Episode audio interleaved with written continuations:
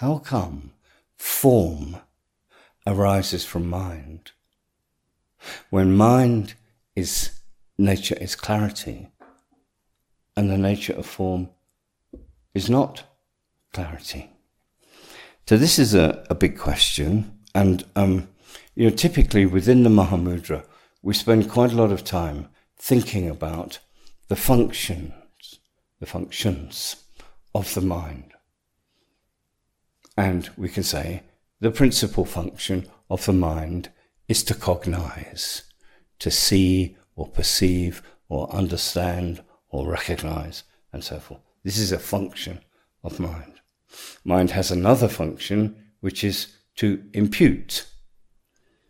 If you study Venerable Geshe-la's book, How to Understand the Mind, and within the five all accompanying mental factors, you read what he says about the mental factor discrimination, then you will understand that the mental factor discrimination in association with our conceptual minds is what imputes objects. When we say something's imputed by conception, we mean it's designated by this mental factor, discrimination. And we see from Geshe-la's explanation that the function of discrimination is to identify the uncommon characteristics of an object, to know the object is this and not that, to discriminate like that. But then we understand that the uncommon characteristics of an object do not exist from the side of the object. They exist from the side of the mind. They're simply imputed on the object by the mind. Through discriminating, we create different objects. And we see, for example, um, how sometimes, you know, one person will look at a, a view or another person or some food and identify it in one way and another person will identify it in quite a different way. Because the mental factor discrimination is functioning differently in each one.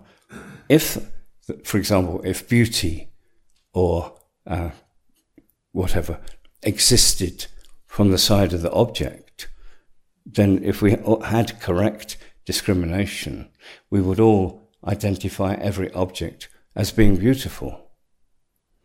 But some people will look at an object, a place, or even another person and say, it's beautiful. Another person say, nah, not so good looking. So what, what's happening?